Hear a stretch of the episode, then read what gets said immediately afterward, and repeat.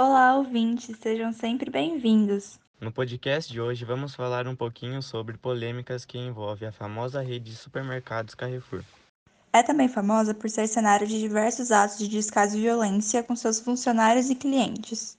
Como aconteceu na última quinta-feira, 19 do 11, quando João Alberto Silveira Freitas, de 40 anos, um homem negro, foi espancado até a morte na filial de Porto Alegre.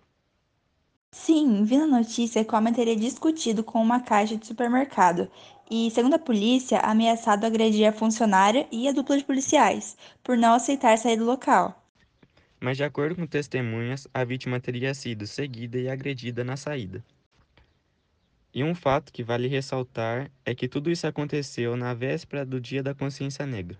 Sim, é uma data que a gente deveria parar para refletir sobre a nossa visão, muitas vezes distorcida, omitindo o racismo velado no nosso país e tentando mudar a essa cultura de que tudo que remete à cor branca é melhor ou superior. E o mais triste é a declaração do Carrefour, dizendo que lamenta profundamente o caso e tomará providências para que os responsáveis sejam devidamente punidos.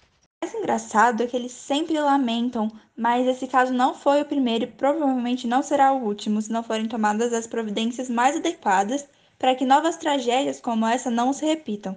Um caso também recente foi em agosto desse ano, quando um colaborador sofreu um ataque cardíaco enquanto trabalhava na franquia do supermercado na zona oeste de Recife. E a parte bizarra disso é que o corpo não foi retirado do local, mas apenas cobriram com guarda-sóis e cercaram com caixas, enquanto a loja funcionava normalmente por mais de três horas. O caso teve grande repercussão e internautas criticaram a insensibilidade da empresa perante a sua atividade. E as clientes também comentaram que, além do esforço, entre aspas, ainda era possível ver o corpo. Realmente é um absurdo, um ato totalmente desumano. Outro ocorrido muito comentado foi o da filial de Osasco, em dezembro de 2018, quando um cão que estava no estacionamento morreu após ser envenenado e espancado por um funcionário. Segundo a explicação da ONG Cão Leal, o mercado ia ter uma visita do supervisor da matriz e o dono da filial pediu para que o funcionário desse um fim no cachorro, o qual, seguindo as ordens, deu um chumbinho e agrediu o animal até a morte. Teve o assassinato do advogado Davi Seba Ramalho, de 38 anos, que morreu após ser baleado no estacionamento da loja de Goiânia.